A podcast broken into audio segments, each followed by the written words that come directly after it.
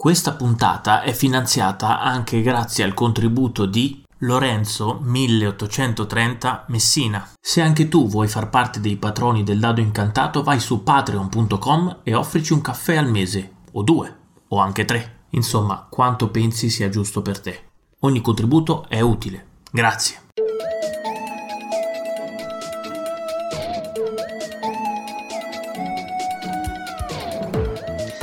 Benvenuti alla prima puntata del 2020 di più o meno GDR. Torno eh, per raccontarvi che cosa ho fatto durante le vacanze perché ho partecipato a un evento di gioco di ruolo dal vivo chiamato Sahara Expedition in cerca dell'ignoto e sono stata effettivamente nel deserto a eh, giocare un personaggio che lentamente ca- cadeva preda della disperazione e della follia, perché è un evento che parla di una spedizione nel deserto del Sahara, ambientata nel 1934, nel gennaio del 1934, quindi quando ancora la seconda guerra mondiale non era nemmeno vagamente iniziata, ma stavamo lì per avere i primi, i primi segni. E eh, cosa avremmo fatto? Beh, intanto parlavo di follia perché questo LARP è ispirato alle opere di H.P. Lovecraft, in cui il tema della follia o comunque dell'orrore cosmico, tutte queste, diciamo, belle cose terrificanti, è uno dei temi portanti delle sue opere. Oltre a questo, il LARP trattava altri argomenti, tra cui sentimenti positivi come amore, amicizia, legami positivi, ma così anche la disperazione, l'ambizione, tutte quelle altre parti là. Comunque tutti temi molto umani, dove non c'era spazio per la violenza, per il razzismo, nel senso che tutti i temi negativi eh, misoginia, razzismo, eccetera, sono stati tagliati fuori perché agli organizzatori, i, i membri della Chaos League, che è un'associazione che fa da diversi anni eventi di questo tipo, eh, erano interessati a, mh, mm, come dire, a lasciare ai giocatori spazio per esplorare l'interiorità dei propri personaggi e le relazioni con gli altri personaggi che avrebbero fatto parte di questa spedizione. Eh, Sahara Expedition eh, vede le vicende della spedizione Sutton Gudrian, che è una spedizione, eh, come dire, creata dalla Miskatonic University, che è un'università americana presente nei libri di Lovecraft, dopo che una precedente spedizione è fallita, perduta, non si sa che fine abbiano fatto, spedizione Jefferson e eh, ovviamente cercare la mitica città di Zerzura che non si sa se esiste o non esiste, ma ad ogni modo questi due sono gli obiettivi della nostra spedizione. Oltre alla Miskatonic University fanno parte della spedizione altre tre istituzioni che sono la Royal Geographic Society, che ovviamente vanta una grande esperienza in spedizioni, soprattutto in territori sconosciuti e non mappati.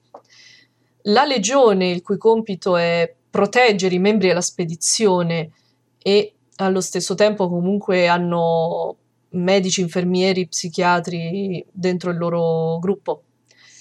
E ovviamente una parte di tutta questa spedizione fa, come dire, sono persone portate dalla Wesley Innswill Foundation, sono tutti esperti nel campo del, di ciò che è oltre il velo, da ipnotisti, astrologi, ma anche astronomi, quindi non solo persone che eh, analizzano il mondo, hanno doni mistici e simili, eh, si tratta, anche lì ci sono, come dire, scienziati nel più moderno termine. Cosa deve fare questa spedizione? Beh, viaggiare nel deserto. Ovviamente noi non siamo stati mesi nel deserto, se è chiaro, ma il, l'ARP stesso ha eh, come base una struttura divisa in capitoli che mh, mm, permette tra un capitolo e l'altro di far passare del tempo. In questo modo eh, i giocatori non si ritrovano a giocare per ore ed ore ed ore il presente dove magari non succede niente.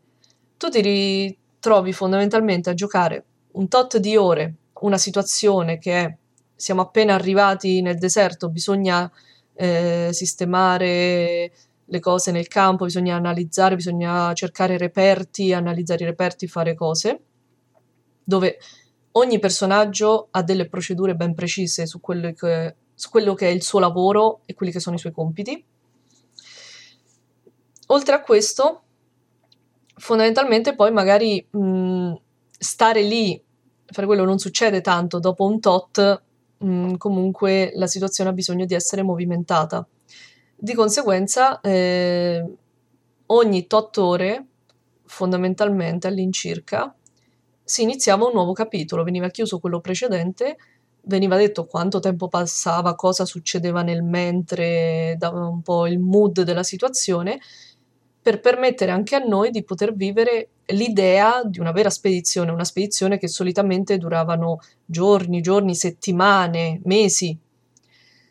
In questo tempo era necessario fare questo anche perché, eh, come ho detto, uno dei temi principali di Lovecraft è la discesa nella follia.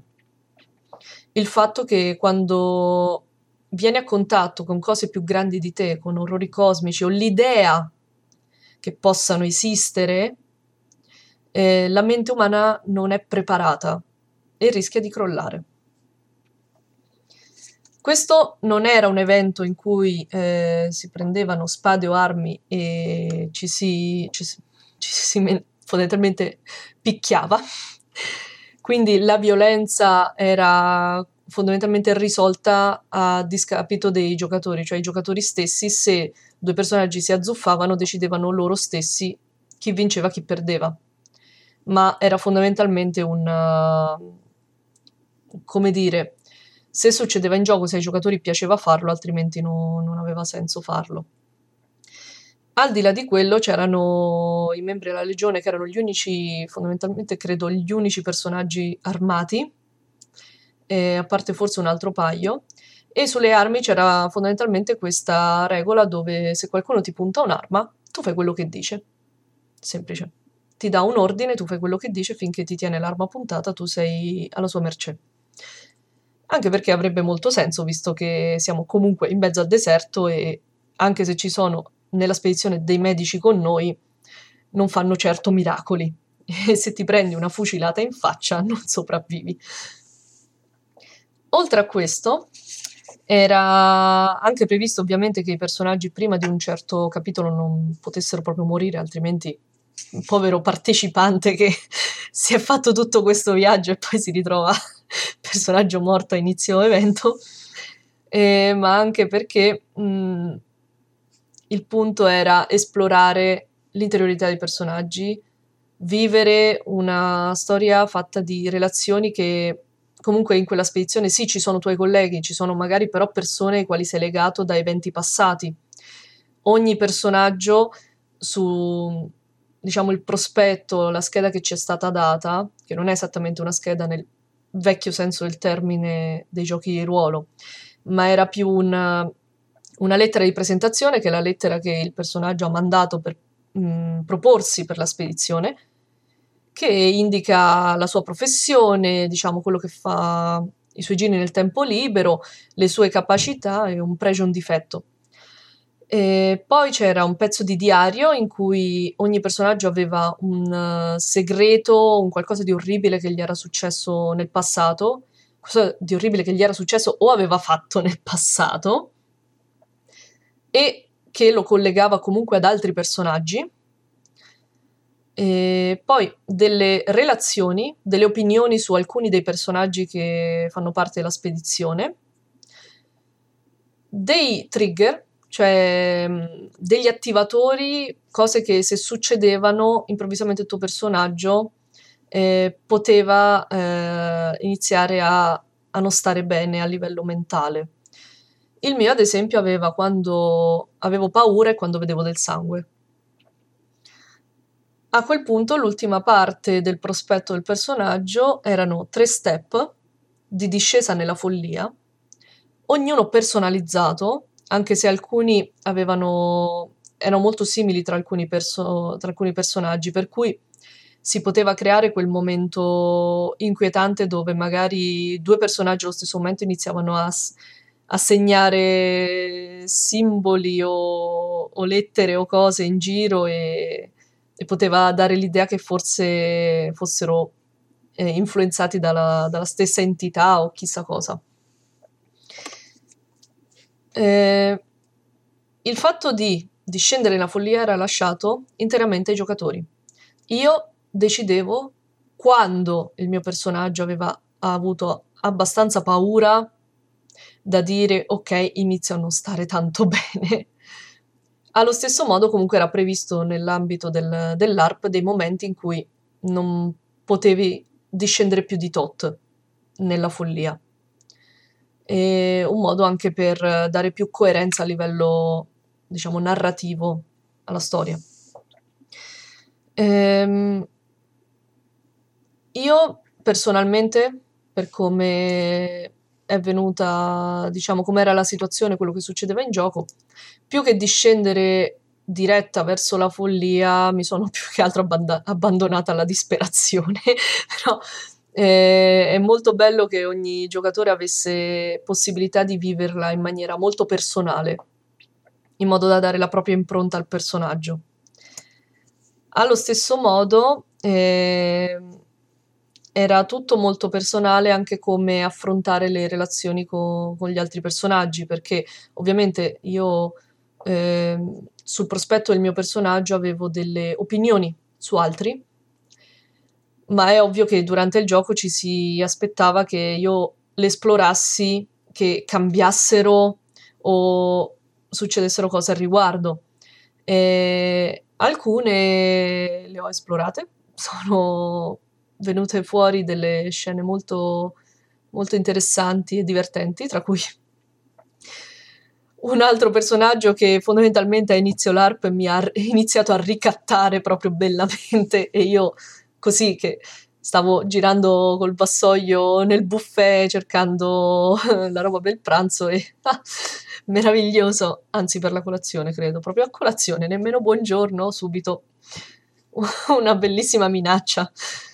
allorché ho detto, bene, se inizio così, vediamo come continua tutto il resto dell'evento. E, ehm, abbiamo iniziato con uh, fondamentalmente in maniera tranquilla all'hotel di Duz, poi ci siamo spostati nel deserto. Com'è il deserto? È bello, è un bel posto.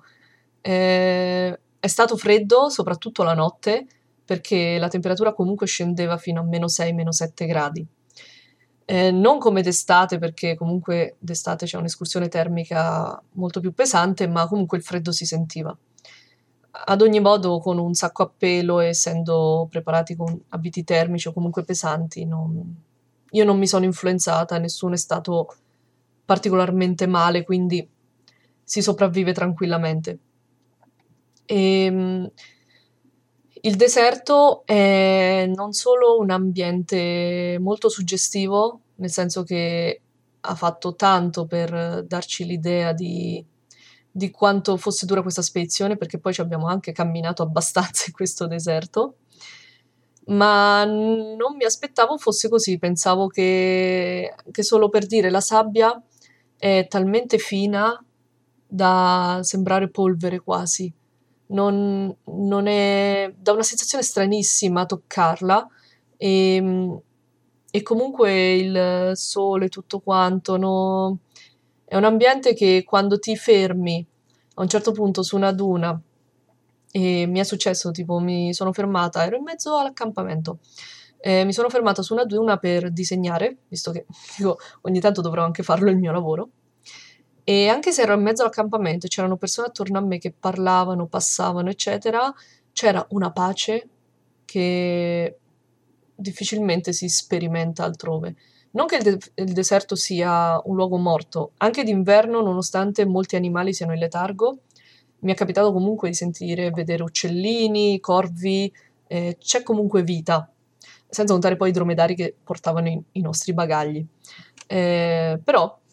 mh, è un luogo che di per sé comunque è di forte impatto.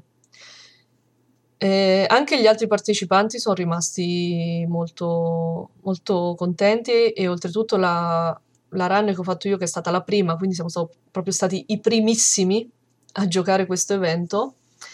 Eh, eravamo tutti italiani, è stata per ora l'unica prevista in lingua italiana. Eh, subito dopo la nostra ce n'è stata un'altra in lingua inglese e ad aprile ce ne saranno altre due. Quindi,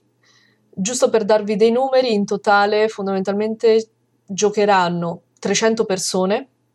su 4 run e da quello che ha comunicato la Chaos League hanno scritto una cosa come 800 pagine tra personaggi, procedure, eccetera, eccetera, eccetera. Quindi una mole di lavoro immensa.